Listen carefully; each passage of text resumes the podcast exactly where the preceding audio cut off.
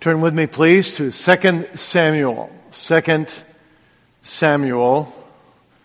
Our main reading is from chapter 19, but we're going to read first a few verses from 16, and then our main reading will be 19, and then we'll read one verse from chapter 21. So Samuel, 2 Samuel 16, 1 through 4.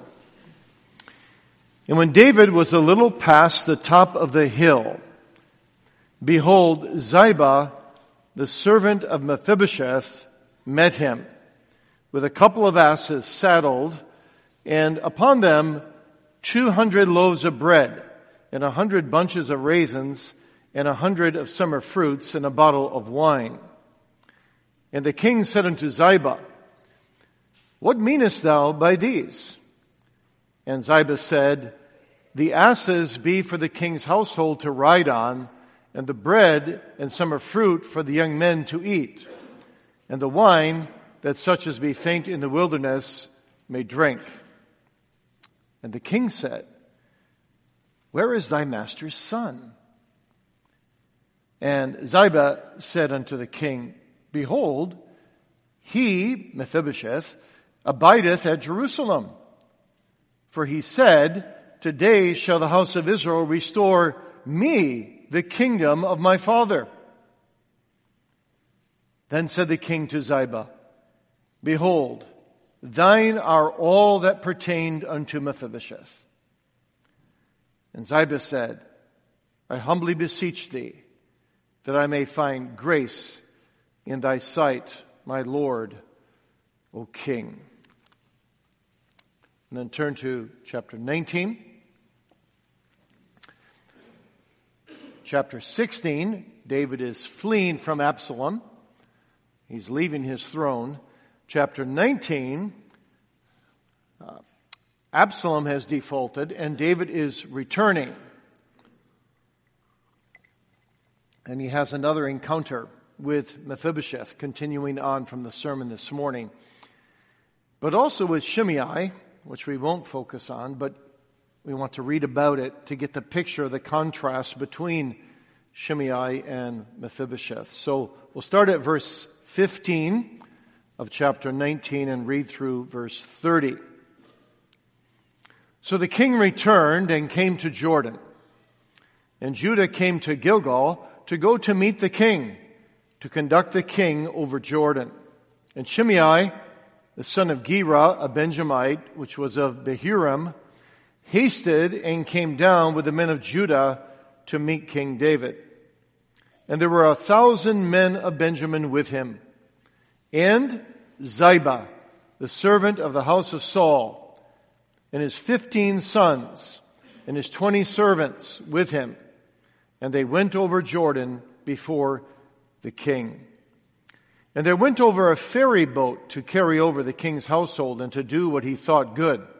And Shimei, the son of Gera, fell down before the king as he was come over Jordan and said unto the king, Let not my Lord impute iniquity unto me, neither do thou remember that which thy servant did perversely the day that my Lord the king went out of Jerusalem, that the king should take it to his heart. For thy servant doth know that I have sinned. Therefore, behold, I am come the first this day of all the house of Joseph to go down to meet my Lord the king. But Abishai, the son of Zeruiah, answered and said, Shall not Shimei be put to death for this? Because he cursed the Lord's anointed? And David said, What have I to do with you, you sons of Zeruiah? That ye should this day be adversaries unto me, Shall there any man be put to death this day in Israel? For do not I know that I am this day king over Israel? Therefore the king said unto Shimei, Thou shalt not die. And the king sware unto him. And Mephibosheth, the son of Saul, also came down to meet the king, and had neither dressed his feet nor trimmed his beard, nor washed his clothes, from the day the king departed until the day he came again in peace. And it came to pass when he was come to Jerusalem to meet the king, that the king said unto him, Wherefore wentest thou not with me, Mephibosheth?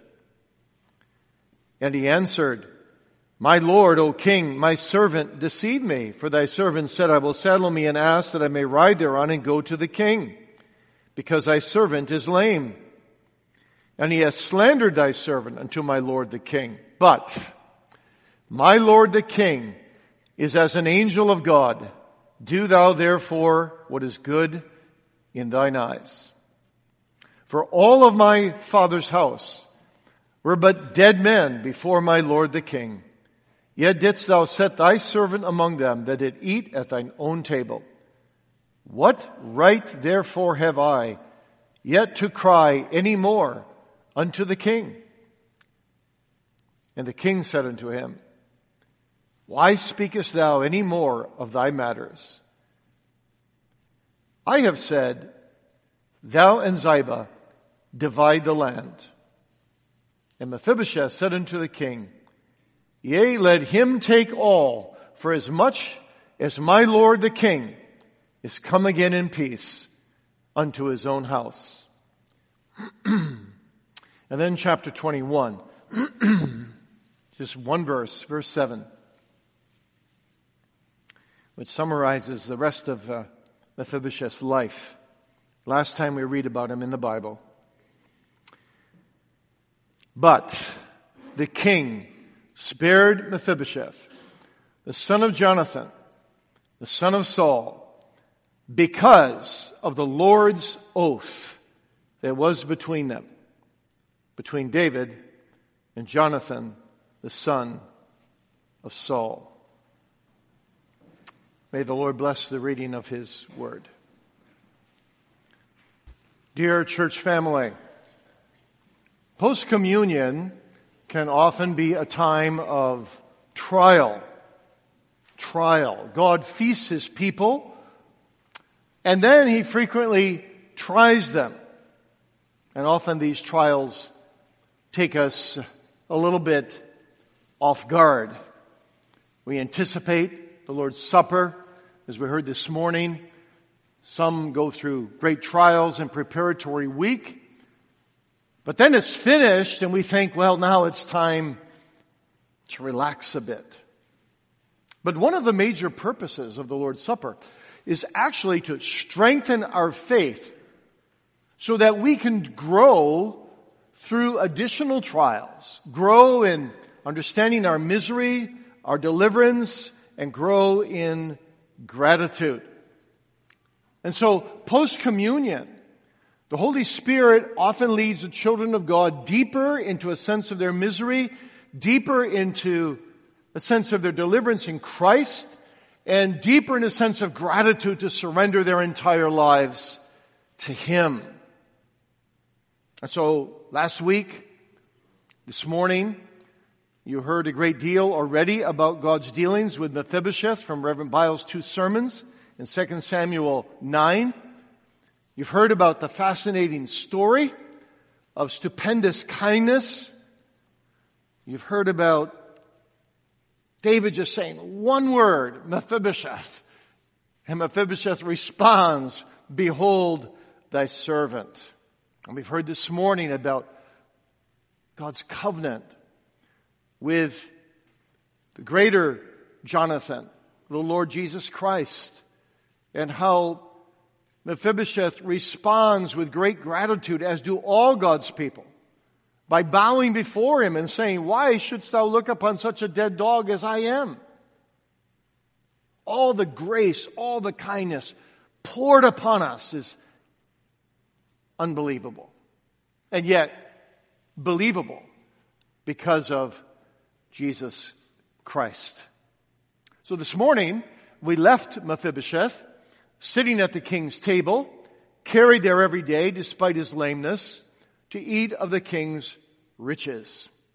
But tonight, we see the next story about Mephibosheth that is often not preached about as much, but yet a very profound story where Mephibosheth learns in a kind of a recycling way, but now deeper through a greater trial in a sense, lessons about his misery, deliverance, and gratitude again.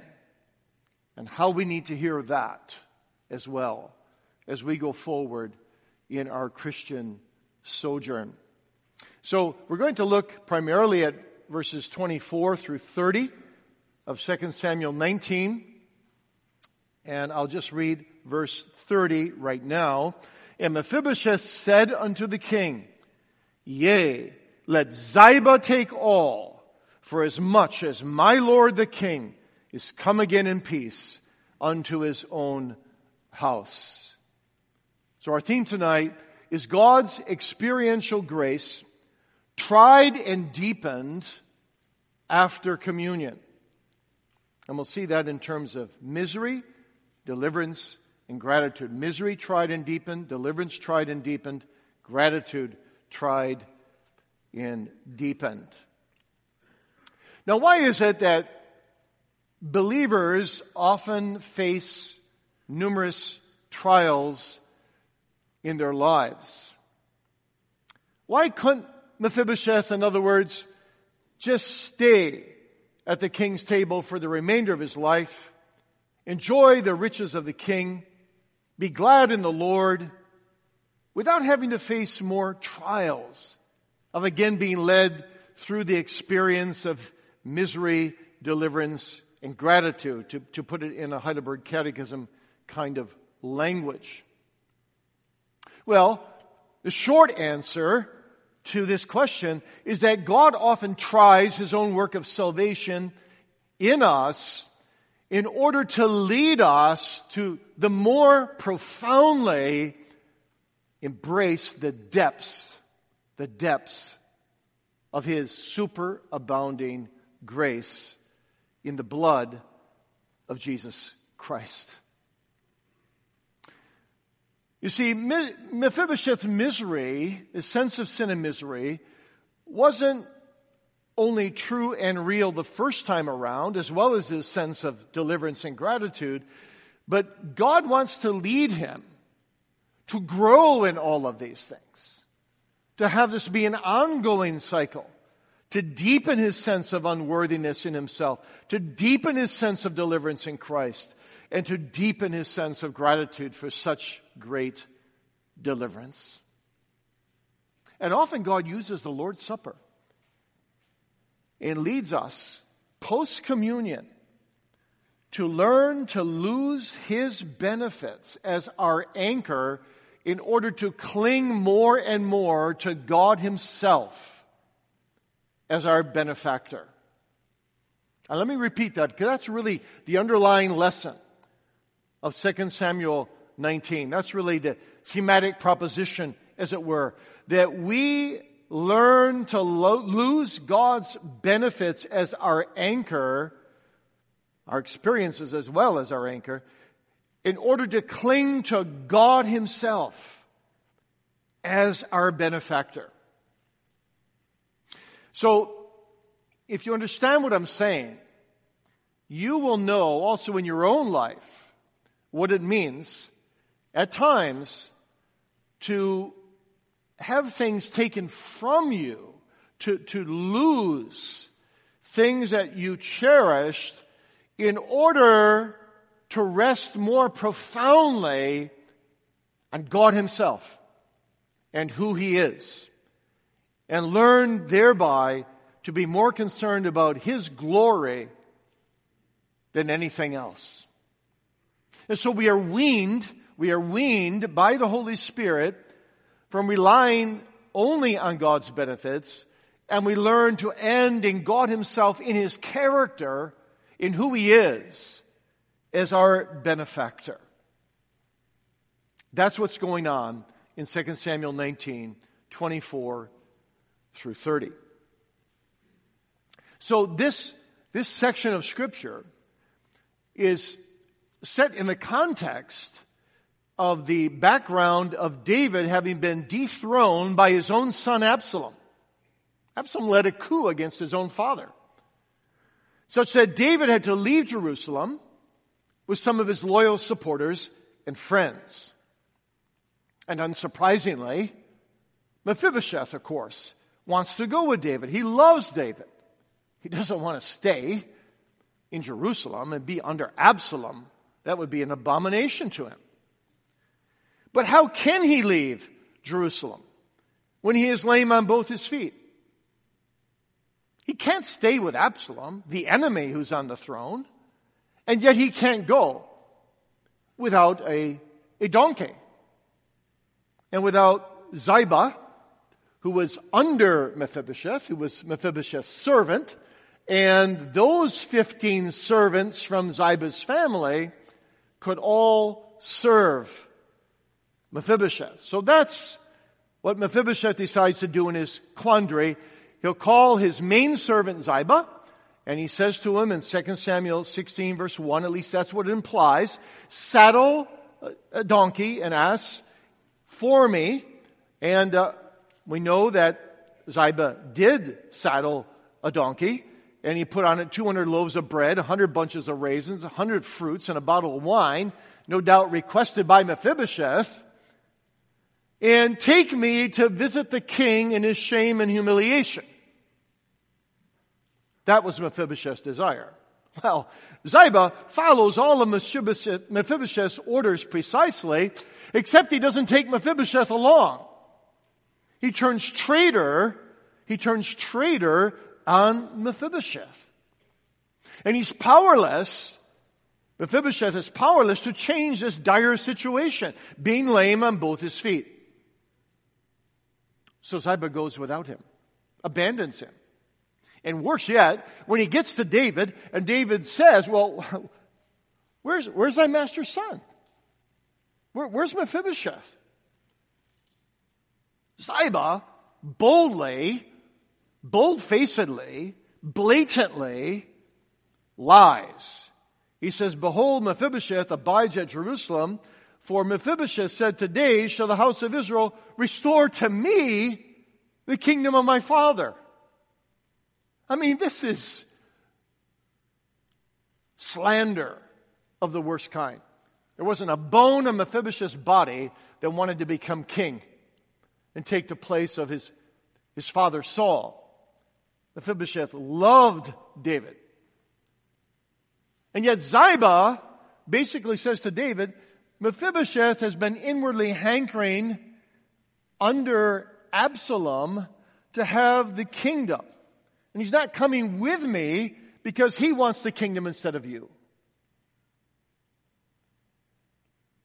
How much damage one lying Ziba can do in a family, in a political power struggle, but also in the church of Jesus Christ. Only one Ziba can do so much damage. And, and you feel for Mephibosheth. What can he do? What can he do to change the situation? There's no cell phones in those days. He can't call David. He can't go to him. He can't undress this outrageous slander and turn it around. He's helpless. He's no way of telling David that the exact opposite is the truth. You see, God sometimes leads his people into places where they learn to suffer some something that's a shadow of the sufferings of Christ. And they have the only thing left to do is just, just to pray. Just to pray. To commend the whole situation to the Lord and leave it in his hands. But Mephibosheth also has to learn from this that the service of love he's offering David by coming with all this food and gifts is cut off. He wants to come to David with a broken heart. He's broken because David is, is being run out of town. He's being run away from the throne. He wants to serve the king, but all his service is now broken down, cut off. There's no way that he can act upon it. So he's plunged into mourning. He's sitting all alone. He doesn't eat or drink. He doesn't wash his face, doesn't even wash his clothes. He doesn't shave or trim his beard. He cannot let the king depart without him, and yet he cannot go with him. He cannot be without King David, and yet he cannot be with King David. All of Jerusalem and all the benefits he, he has gotten from David, it all seems like nothing without King David. All the dainties of the king's tasty food on the table is meaningless if he can't see the face of the king. In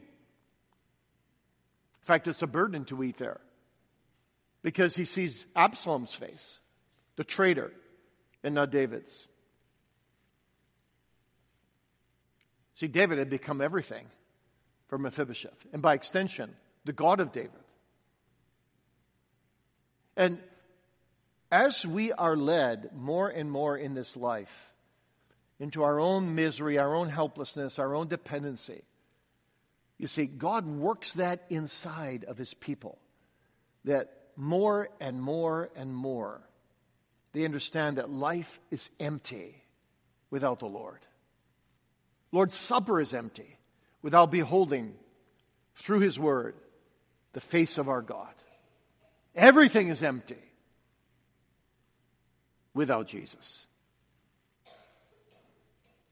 30 some years ago, I visited a new widow in this congregation for the first time. Walked into her, her house.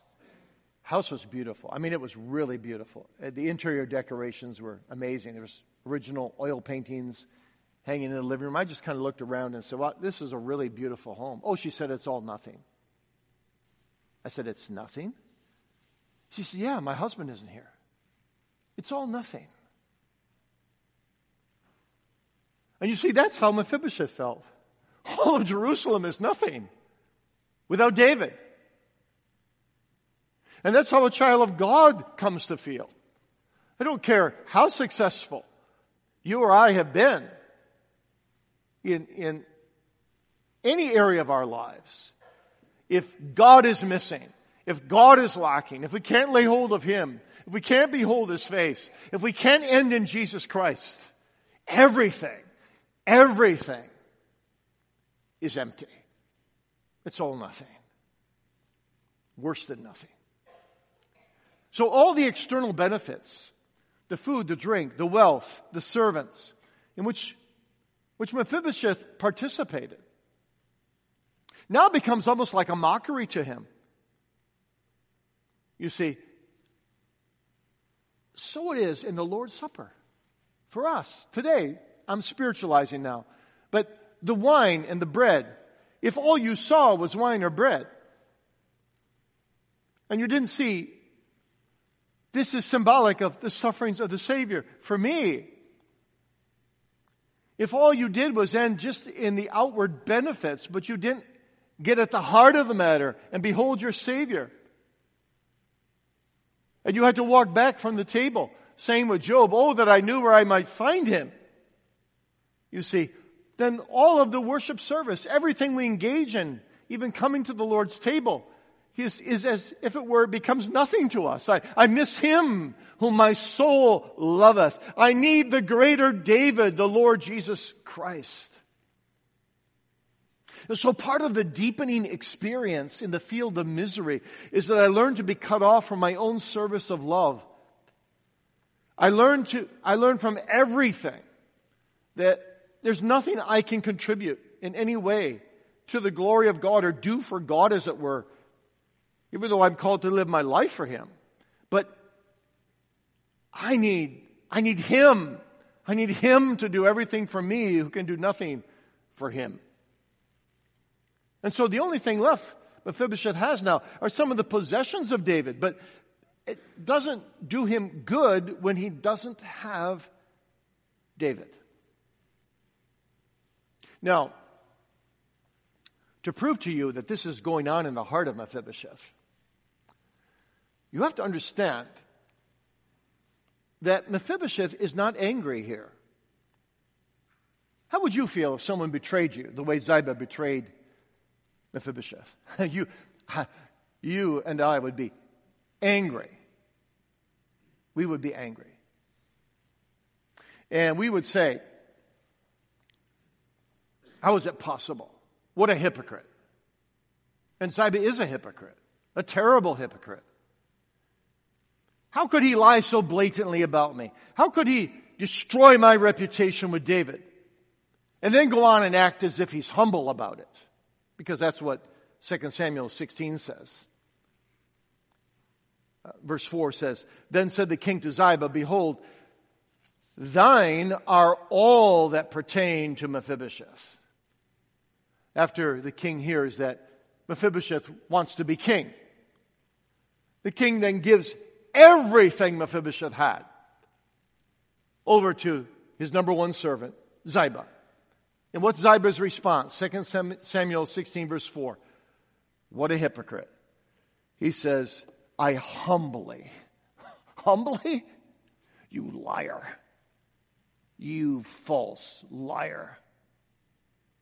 I humbly beseech thee that I may find grace in thy sight, my Lord, O King. And Mephibosheth must have heard about all this because he says, Ziba betrayed me. He knows all about it. And yet you don't read anything, anything about Mephibosheth's anger. In fact, just the opposite. He responds to Ziba's bad treatment of him humbly and submissively. Look at verse 28 in, in chapter 19. It's an amazing verse. All of my father's house were but dead men before my lord the king. Yet didst thou, David, set thy servant among them that did eat at thy own table. What right therefore have I yet to cry any more unto the king? How could Mephibosheth respond so humbly to such treachery? Well, Mephibosheth is being led deeper into his own misery, his own need, and deeper into his deliverance in Christ, in God. He, un- he understands that Ziba, somehow in God's mysterious providence, is, is there. Not against the will of God, even though what he's doing is sinful. He looks beyond what Calvin called secondary causation to the ultimate causation, the primary causation of all things, God Himself. He sees that God is emptying him and weaning him, leaving him helpless and penniless, rejected from every side. Losing David, losing now all the gifts that he was bringing David, but also all the gifts that David had brought to him. And he ends in God. This is what right do I have to cry anymore to the king. I'm just totally, totally unworthy. That is the way to leave the Lord's Supper. What do I have that I have not received? And if I've received it, wherefore do I boast? I'm totally unworthy of everything. I want to end only in my God as the primary causation of all things, and I bow in whatever He sends my way. And you see Mephibosheth in doing that is resembling, of course, Jesus himself, the suffering servant, the passion Lord, who we're commemorating in these weeks. It's the Lord Jesus Christ, the suffering servant, who bowed this way before his Father. If it be possible, O my Father, spare me from having to drink this cup down to its bottom bitter dregs. But no answer from his Father. He has to surrender everything to his father. The cup must be drunk to the bottom. A significant portion of that cup, you see, for Mephibosheth, following the Savior, was, was, was being surrounded by lying, by blaspheming. But Jesus was surrounded by lying, blaspheming Zibas in abundance who trumped up false charges against him and got him crucified all on false charges. The scribes, the Pharisees, the religious leaders, the secular people, the Romans, the Gentiles, the Jews, they were all Zibas. They all were hypocrites. They all knew what they were doing to one degree or another. And yet Jesus gets on the cross and says, Father, forgive them, for they know not what they do. How could he say it? How could Mephibosheth do it? Well, because of Christ. Because of Christ. Mephibosheth ends in Christ. And you see, that is, that is where we get our strength to go forward, to go forward. So, I'm asking you tonight, have you ever been in the place of Mephibosheth? Cut off from everything. And the only thing you can, you can do now is just cast yourself upon the Lord. Look to Him for help and for guidance. And trust in Him alone for salvation. And be like Jesus. Uh, First Peter puts that puts it so well. Uh, in fact, why don't you turn there with me just a moment because it's really apropos to this whole passage. First Peter two.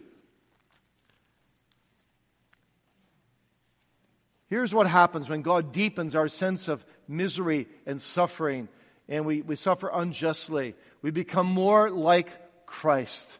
1 Peter 2 For what glory, verse 20, for what glory is it if when you are buffeted for your faults you shall take it patiently? But if when you do well, like Mephibosheth was doing well, and suffer for it, you take it patiently, this is acceptable to God. For even hereunto were you called because Christ also suffered for us, leaving us an example that ye should follow his steps, who did no sin, neither was guile found in his mouth, who when he was reviled, reviled not again. When he suffered, he threatened not, but committed himself to him that judgeth righteously, who his own self, his own self, bear our sins in his own body on the tree, that we, being dead to sin, should live unto righteousness, by whose stripes ye were healed. For we were as sheep going astray, but are now returning to the shepherd and bishop of our souls. Well, how beautiful this is when we become nothing before Christ and learn to follow in our suffering Savior's footsteps. Then we are deepened in the field of misery, but also in the field of deliverance. By God's primary, ultimate, providential causation, as Calvin would put it, the day comes when Absalom's kingdom becomes a failure and David is restored as king and he returns to Jerusalem. And it's interesting that Mephibosheth then forgets all his misery and goes out to meet the king, we're told in chapter 19. Verse 24.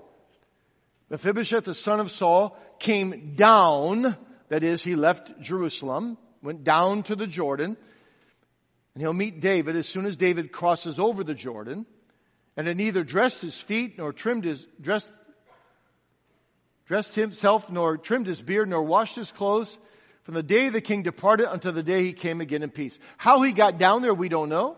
Maybe he got someone else to, to, to fetch him a donkey. But what's important to understand is that far before the king reached Jerusalem, Mephibosheth joined the company that was welcoming David home. Now that company was pretty large, we're told. Even thousands.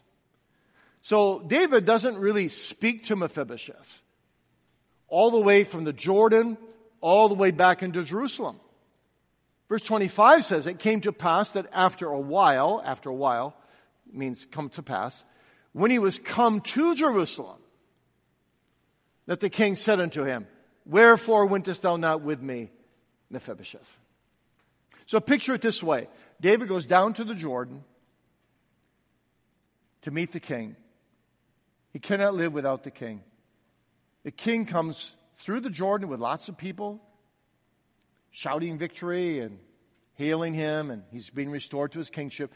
He comes all the way back up to Jerusalem.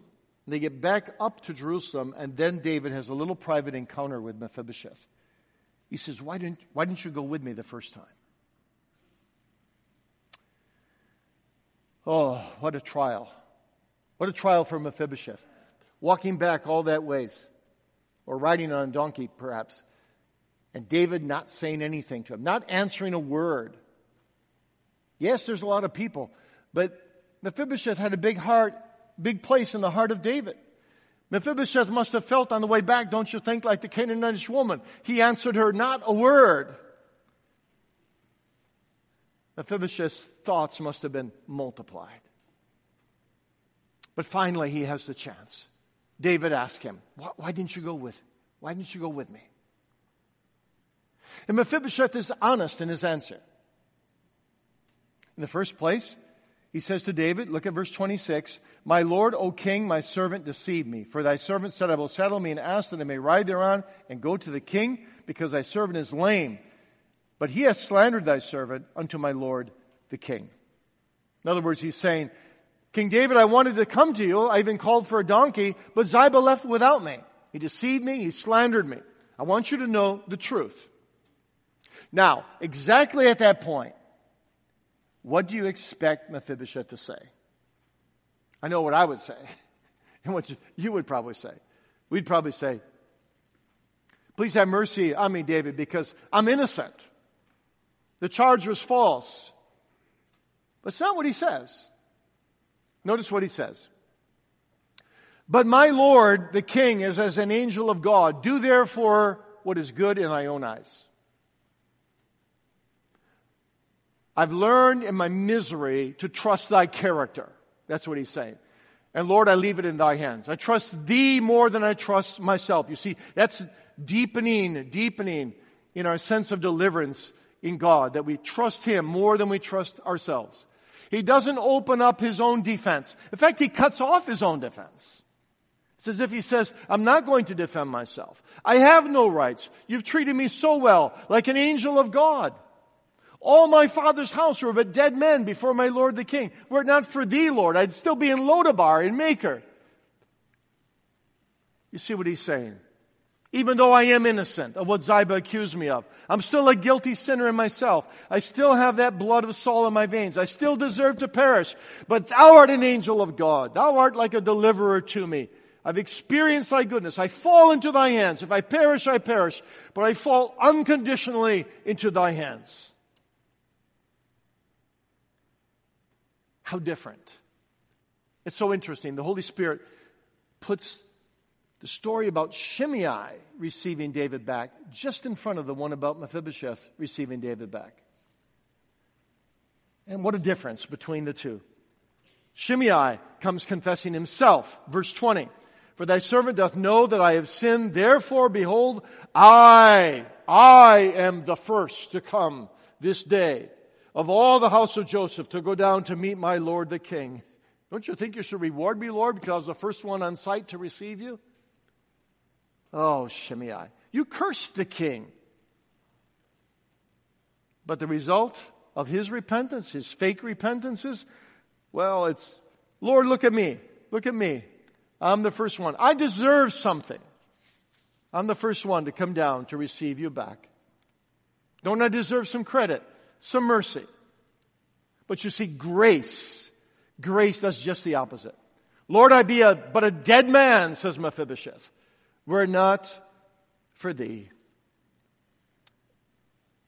Shimei sinned and then faked confession. And yet David was so gracious, he even said, I won't put you to death. But Mephibosheth did not sin in this situation and yet said, what right have I to cry to the king? He cuts himself off, as it were. It says, I have no rights. And so when we leave the Lord's Supper, we don't leave it thinking something of ourselves, thinking we're great converted people, but we leave it just the opposite. This is amazing that we could sit at the king's table, lame on both of our feet, as it were we can't do anything of ourselves. And yet, being a hell-worthy sinner, this God is more than an angel to us, actually. He's, he's divine. He's, he's essential goodness. He's essential love. What have I ever done to deserve this? And we're filled with a sense of deliverance in Christ. We're amazed at the wonder of this miracle, and it spills over into gratitude. But then David says something else. Verse 29, something very interesting. Why speakest thou any more of thy matters? What a strange statement. Mephibosheth has poured out his heart. When you first read it, you almost think that David is against Mephibosheth. No, no. What he's saying is, okay, I've heard you, Mephibosheth. You don't need to elaborate. I understand. You were done in by Ziba. I understand now. It is enough. It is enough, Mephibosheth. I can hear that my absence has purified your love for me and that you are more zealous in that love than ever before when you were sitting at my table. I can, I can sense that it's deepening in you. Don't, you don't need to speak anymore. It's enough. I accept you fully again, Mephibosheth. Why, why speak more of thy matters? I have a heart of goodness. I have a heart of mercy. I receive it. I believe it. I restore you. It is enough. And the burden rolls off Mephibosheth's back. He's still accepted by David. The sweetness of David's forgiving grace by renewal. Mephibosheth has passed the test of the trial of deliverance as well as a trial of misery. His deliverance is renewed and deepened. It's all in the greater David. David understands. David forgives. It is enough. And you see post communion. The parallel is there, isn't it? The greater David. Christ is enough. He's enough. He's done everything we need. He knows our heart. He knows He's placed a desire in our heart for Himself. And we can honestly say to Him, Oh, that I knew where I might find Him. All my salvation is in Him. It is enough. My deliverance is renewed. I've, I've tasted the wine that points to His blood. I've eaten the bread that points to His broken body. He assures me as surely as I eat and drink, so surely when I do it by faith, He will be enough for me it is enough. So, Jesus, it enough, is contrasted with our it is enough. You know, when Jesus came back three times in the Garden of Gethsemane and said to his disciples, Arise, don't sleep. Judas is coming to betray me. All three times they're sleeping. Third time he comes back. You can read it in the Gospel of John. He says, It's enough. Judas is here. It's enough. There's no expectation from me toward you. You just sleep and sleep and sleep away while I'm suffering and agonizing. I'm doing it all. It's enough. And then Peter takes out his sword and cuts off Malchus's ear. And Jesus puts the ear back on. How long must I be with you? It's enough. It's enough. You see, Jesus had to be tested by our sin to the point where he had to say, It's enough.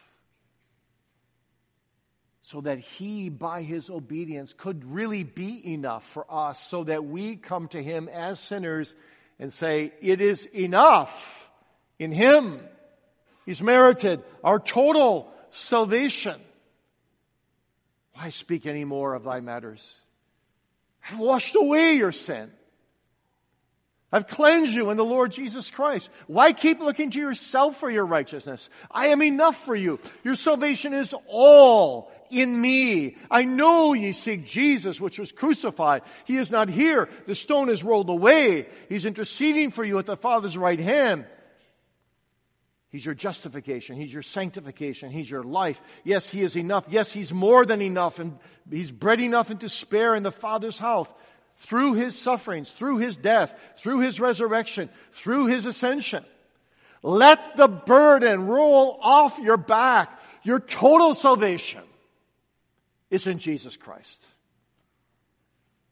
Why speakest thou any more of thy matters?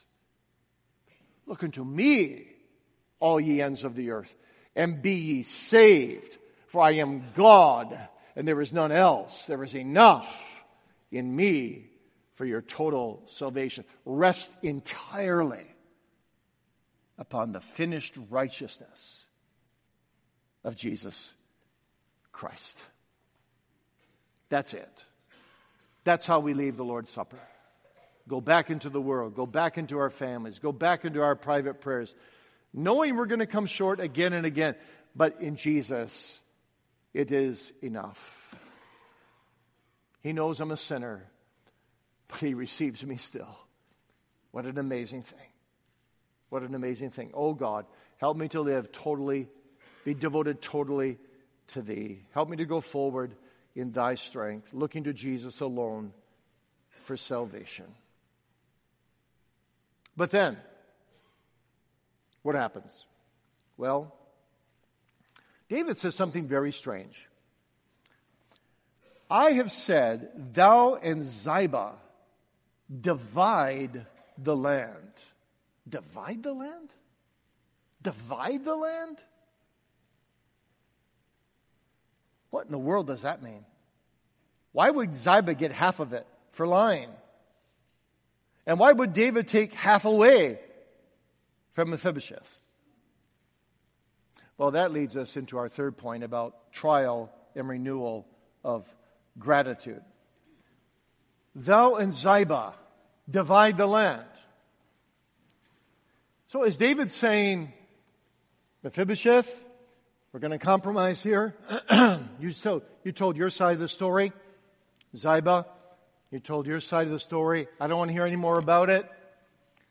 I'm going to give you both 50%. That's enough for both of you. No, no, no.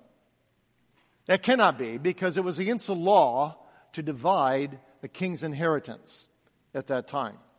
And David has no intention of doing that. David is testing Mephibosheth. Testing Mephibosheth. You say, how so? Well, he's been tested in the field of misery and deliverance, and he's passed both tests. Now he's being tested in the field of gratitude. But in what way? Well, to see if it's true. Does Mephibosheth really prefer David over all his benefits? Do you really prefer God over all the benefits he gives you? It's like the story with Solomon. Remember the baby that was claimed by two mothers? And Solomon says, I'll cut it in half. You can have half the baby, and you can have half the baby. Well, of course, Solomon was not serious. But he was testing. Who is the true mother? The true mother, of course, is going to say, no, no, give it to the other child because the true mother would rather have the child live than just have the benefits of her herself having the child. Because she loves the child itself. You remember that story, boys and girls. And then Solomon gave the baby to who?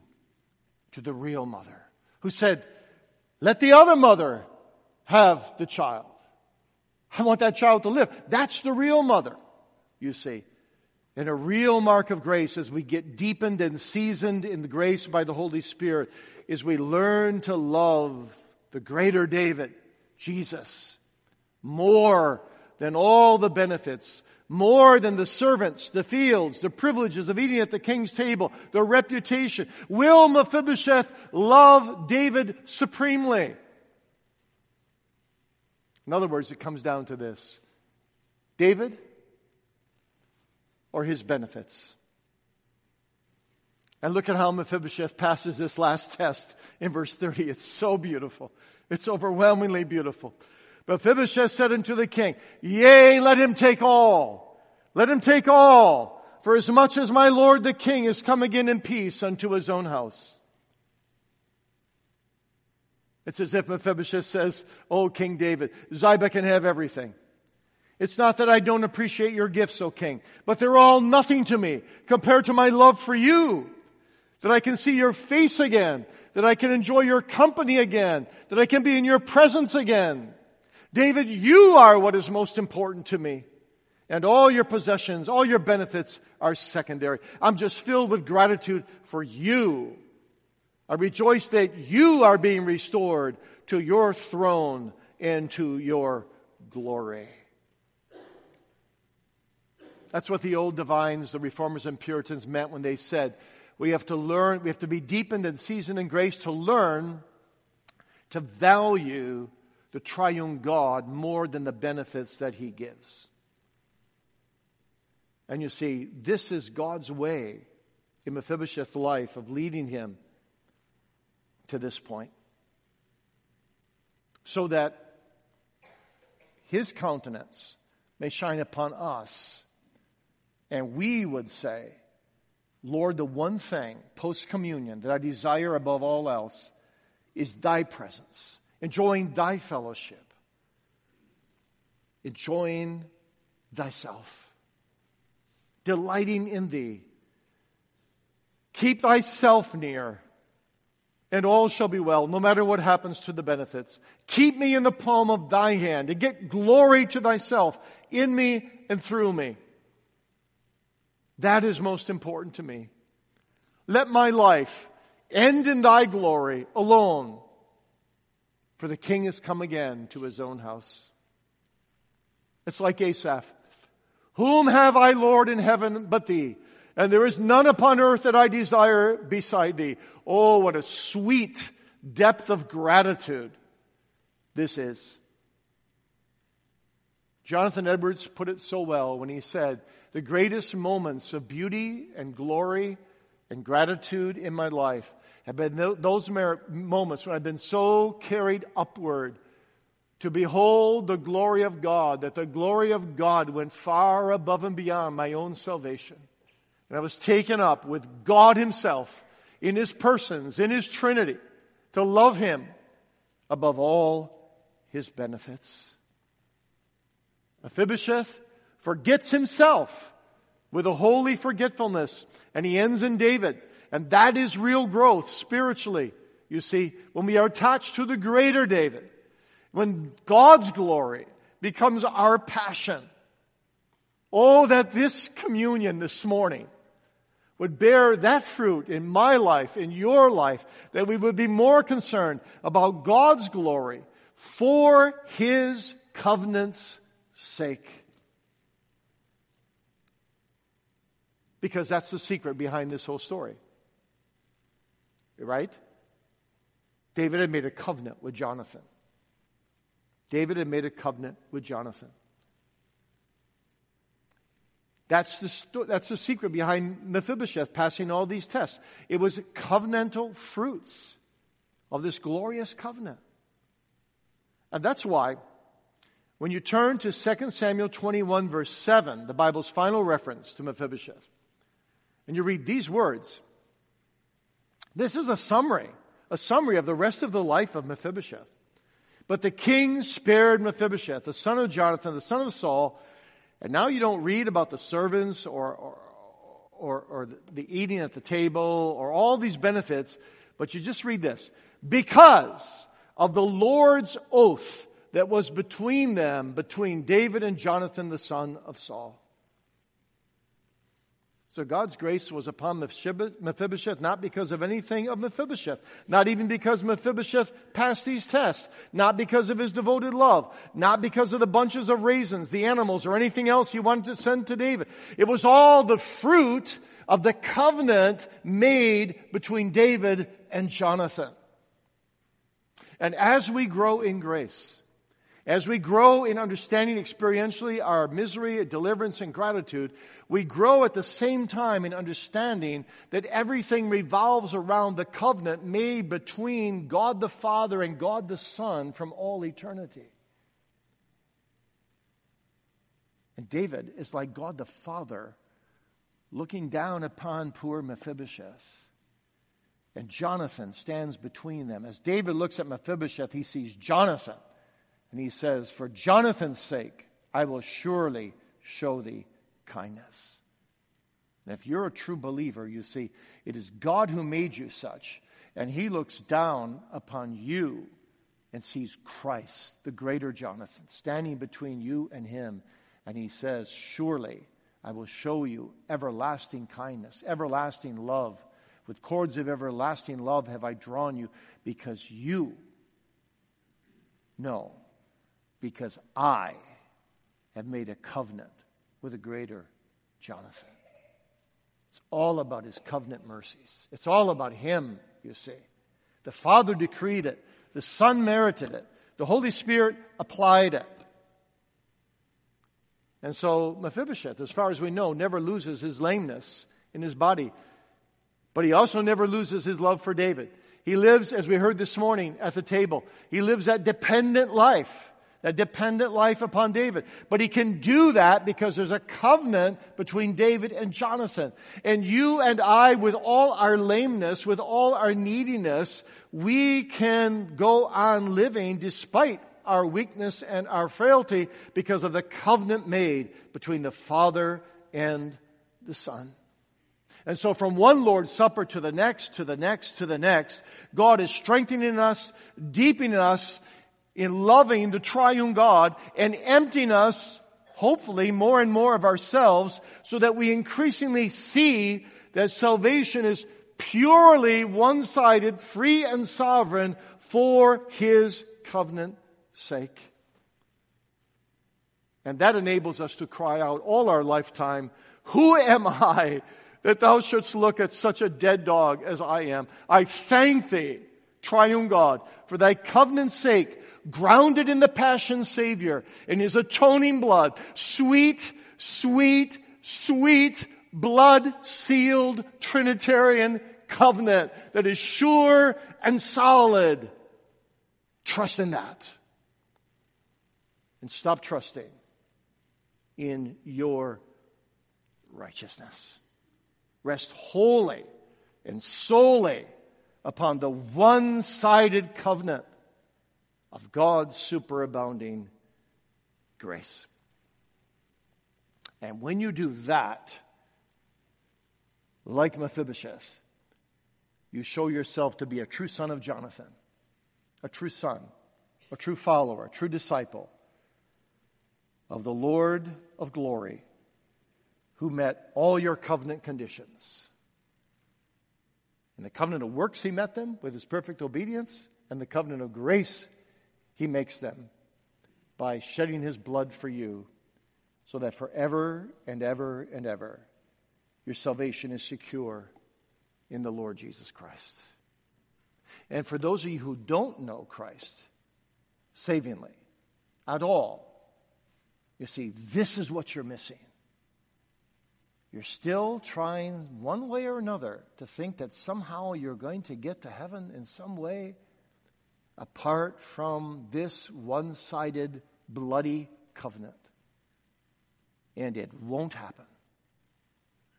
Outside of the bloody covenant of God through the sacrifice of the Passion Savior, there is nothing but death and hell waiting for us. Flee to the blood Flee to the Savior. Bow in repentance. Ask for grace to believe in Him alone for salvation. And then you too could say that others have all.